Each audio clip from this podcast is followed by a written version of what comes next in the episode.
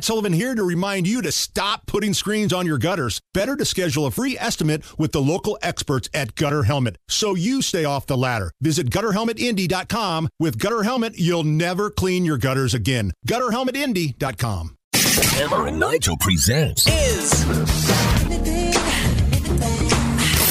It depends upon what the meaning of the word is.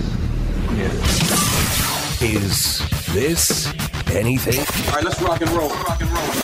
Big Nige is out. Guy Relford, Chris Hammer are here, and this is how we're going to do Is This Anything? I'm going to run a story by the guys. They're going to weigh the pros, the cons, and then they're going to give us the verdict. Is the story anything or not? Guy, we'll start with you here. The New York Post has a headline today that Hunter Biden filmed himself smoking crack behind the wheel, driving at 172 miles per hour on his way to Vegas. The New York Post has the photos up. Is this anything? Well, I'm going to say it's not anything, Jason, just because uh, what we're saying is newsflash Hunter Biden is a crack smoking dirtbag. It's business as usual. It's I not mean, anything. it's like, well, yeah. I mean, it just it doesn't add anything to the you know to our our field of knowledge when it comes to Hunter Biden. I mean, 172 miles an hour uh, is interesting. Um, and I've driven some of the roads outside Vegas, by the way, and they kind of scream out for you to speed. But right, you're in the middle of nowhere if you're driving outside of, like the strip nowhere. area. Yeah. And you know, these long stretches you can see forever. In fact, there have been some great movie scenes uh, involving fast cars out there. But Driving in from the Hangover and the Hangover yeah, movie. exactly. Uh, there's a great movie called Vanishing Point, which is astonishing. But anyway, the fact that, that Hunter Biden uh, not only was doing this, but filming himself is just another example of the, the arrogance that that I'm sorry that family has. They truly believe that they're above the law, and so far they're pretty much right. And the fact that I'm looking around the room here, and it seems like there may be some folks hearing this story for the first time is interesting. Because had this been Don Jr., Oh God, I promise you, this would be all over the place. DEF CON 1, MSNBC, CNN, trucks parked outside of Trump Tower. No doubt, absolutely. Chris Hammer, is this anything? An alligator found in a Louisiana home reportedly got through the doggy door. Their dog woke up the couple to let them know something wasn't right. Here's an interview that the couple did on a Louisiana TV station. It was quite an experience. We're getting getting the full Cajun experience. Dawn and Jan Schultz were woken up in the middle of the night by their seven year old dog Panda, who sensed something was wrong. Our dog Panda growled and you know a deep throat grumble and and woke my wife up and she tapped me and said, "I think there's somebody in the house."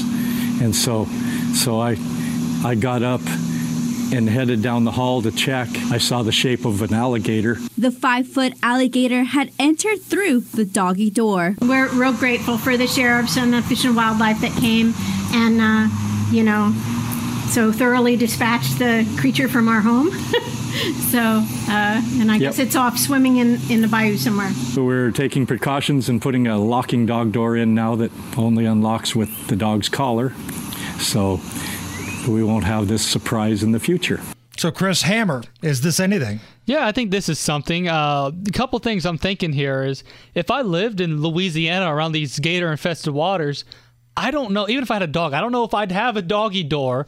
Like I'd have someone at home to open Right. and close the door. And they mentioned it later in the interview that they'll get one that locks. I was thinking that too. Uh, another thing is they said their dog was growling. I love how like these dogs they just don't give a crap about who they're facing. He's Right. facing an alligator and he's ready to go to war with it. Like Right. I've seen videos on the internet of dogs trying to attack bears to get them to run away. Like dogs just don't care. Dogs are there. awesome. they really are. All right, last one here, Guy. I'm going to throw this one to you. Okay. One of our favorite uh, YouTube channels is called There I Ruined It, where this guy or group of guys take different songs and they mix them together and they ruin both songs. so the latest post they have is they've turned Sir Mix-a-Lot's Baby Got Back into an Elvis song. Oh, I like big butts and I cannot lie. you are the brothers I can't deny.